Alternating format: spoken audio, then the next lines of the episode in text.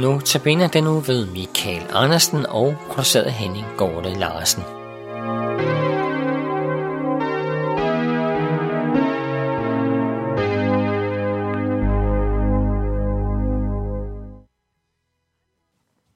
Vi skal i dagens andagt øh, se på Jonas, som er en profet i Bibelen, og en af dem, der har skrevet de kort, en af de korteste bøger. Men det er alligevel lidt for langt til at læse op, så jeg vil i dag genfortælle beretningen, i stedet for at læse op. Hvis du selv vil læse beretningen, så kan du finde den i sin helhed i Jonas bog i Bibelen. Det er side 822 i den almindelige udgave. Men øh, vi starter med at bede. Gud tak, at du har lagt en plan for at frelse hele jorden. Tak, at du sender folk, der fortæller om dig. Jeg beder dig om, at vi må i dag må få et møde med dig, der fører til omvendelse. Amen. Historien om Jonas, den starter med, at Gud taler til Jonas og siger, at han skal rejse til en by, der hedder Ninive, og råbe, at Gud har set deres ondskab. Det vil Jonas ikke, så han tager i stedet for ned til havnen, for at komme på et skib, der sejler den modsatte retning. Under sejladsen, der bliver det et voldsomt uvær, og sømændene på skibet, de bliver enige om at trække lod mellem alle, der er ombord, for at finde ud af, hvis skyld det er, at det er blevet uvær. Loddet, det falder på Jonas, som faktisk indrømmer, at det er fordi, han er på flugt fra Gud, at det er blevet så dårligt et vejr. Og vejret først vil blive roligt, hvis han bliver smidt i havet. Det gør sømændene, og i det, de har smidt Jonas i vandet, der bliver vejret stille, og sømændene priser Gud for, at vejret bliver roligt. I vandet, der bliver Jonas slugt af en fisk, og mens han er i fiskens mave, der råber han til Gud om hjælp. Efter tre dage, der spytter jo fisken så Jonas op på en strand.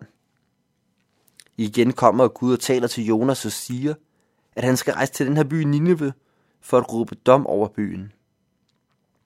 Denne gang, der gør Jonas det, han får besked på.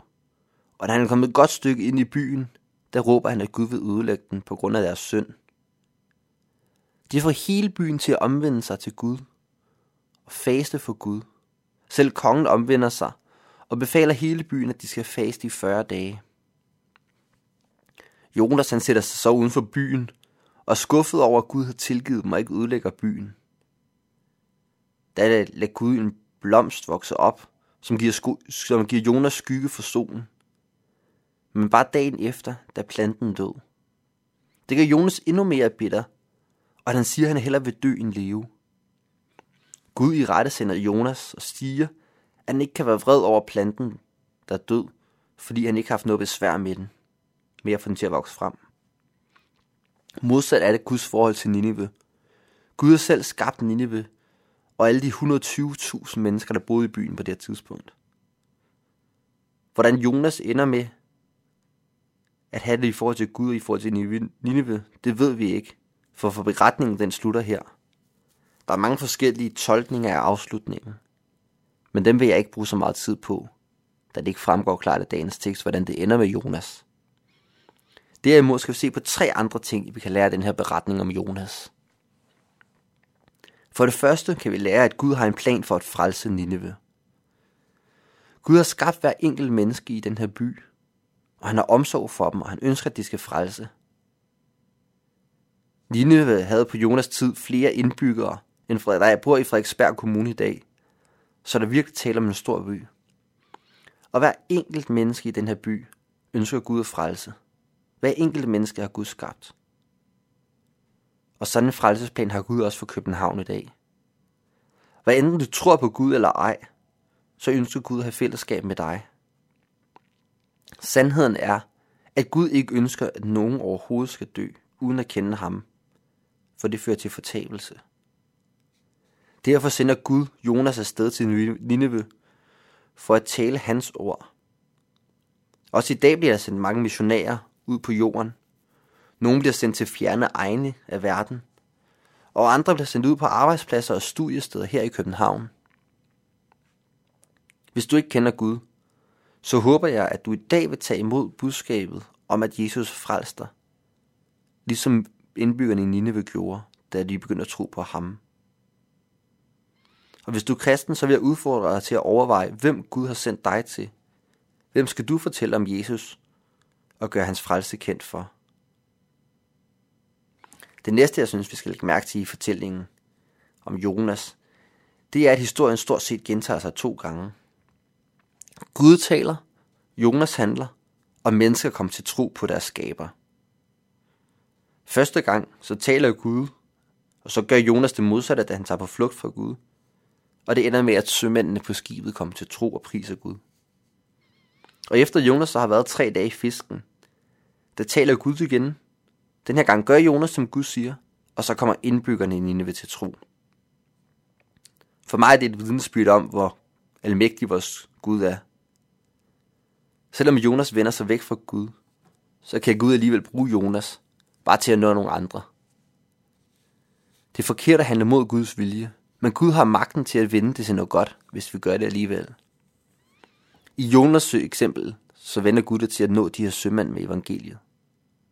Det synes jeg er et fantastisk billede af Guds magt og Guds vilje til at frelse. Jeg tror, at Gud har lagt en plan for, hvordan mennesker skal frelses. Han brugte Jonas til at nå sømændene på skibet og til at nå indbyggerne i Nineve, og selvom Jonas i første omgang ikke gad at følge Guds plan. Det sidste, vi skal se på i den her tekst, det kræver en lidt større teologisk udredning end de første to ting, der fremgik ret direkte. Jonas, han var tre dage i fiskens mave, inden han gik til Nineve. Og i Nineve, der ender hans ord med at blive til frelse for alle byens indbyggere. På den måde er Jonas et forbillede på det, som Jesus gjorde for dig og mig mange år senere. Jesus var også fanget i mørkets dyb i tre dage. Han lå i en grav.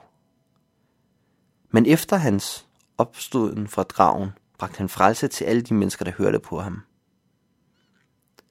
De mennesker, der tager imod Jesus ord i dag, de er ligesom dem i, dem i Nineve, der hørte på Jonas og omvendte sig. De blev reddet fra den straf, der skulle have ramt dem. Og omvendt, havde Nineves indbygger ikke taget imod Jonas' ord om, at Gud vil straffe byen, så havde han til intet gjort den. Det er den barske virkelighed, der venter efter livet her på jorden, hvis ikke vi tager imod Jesus. Vi kan altså bruge den her beretning om Jonas til tre ting. For det første, at Gud har en plan for at frelse sin vær. Nineves indbyggere, dig og mig. For det andet, så kan minder den os om, at Gud bruger os til at give frelsen videre. Og han er mægtig nok til at bruge os alle sammen, om vi går med på hans planer eller ej. Og sidst, så minder den her beretning om Jonas os om, hvad Jesus har gjort for os. At han gik i døden og lå i graven i tre dage, for at kunne bringe os det gode budskab. For ligesom Jonas blev spyttet op af fisken, mave, sådan stod Jesus op af graven efter tre dage. Jonas han var kun billedligt talt død, da han lå i fisken, men Jesus døde rigtigt. Og Jonas kunne kun indirekte frelse Nineve ved at tale. Det var Guds endelige beslutning, om byen skulle frelses eller ej. Men Jesus han er selv dommer over levende og døde. Og det er ham, der endeligt kan frelse os, hvis vi tager imod ham. Mit ønske er, at du må tage imod Jesus i dag, hvis du ikke kender ham. Lad os bede. Herre Gud, vi takker dig for, at du også har sendt nogen med frelsens ord til os. Tak, at Jesus opstod fra graven efter tre dage, og dermed kan give os evigt liv. Gud, jeg beder dig om, at vi må kunne tage imod det. Amen.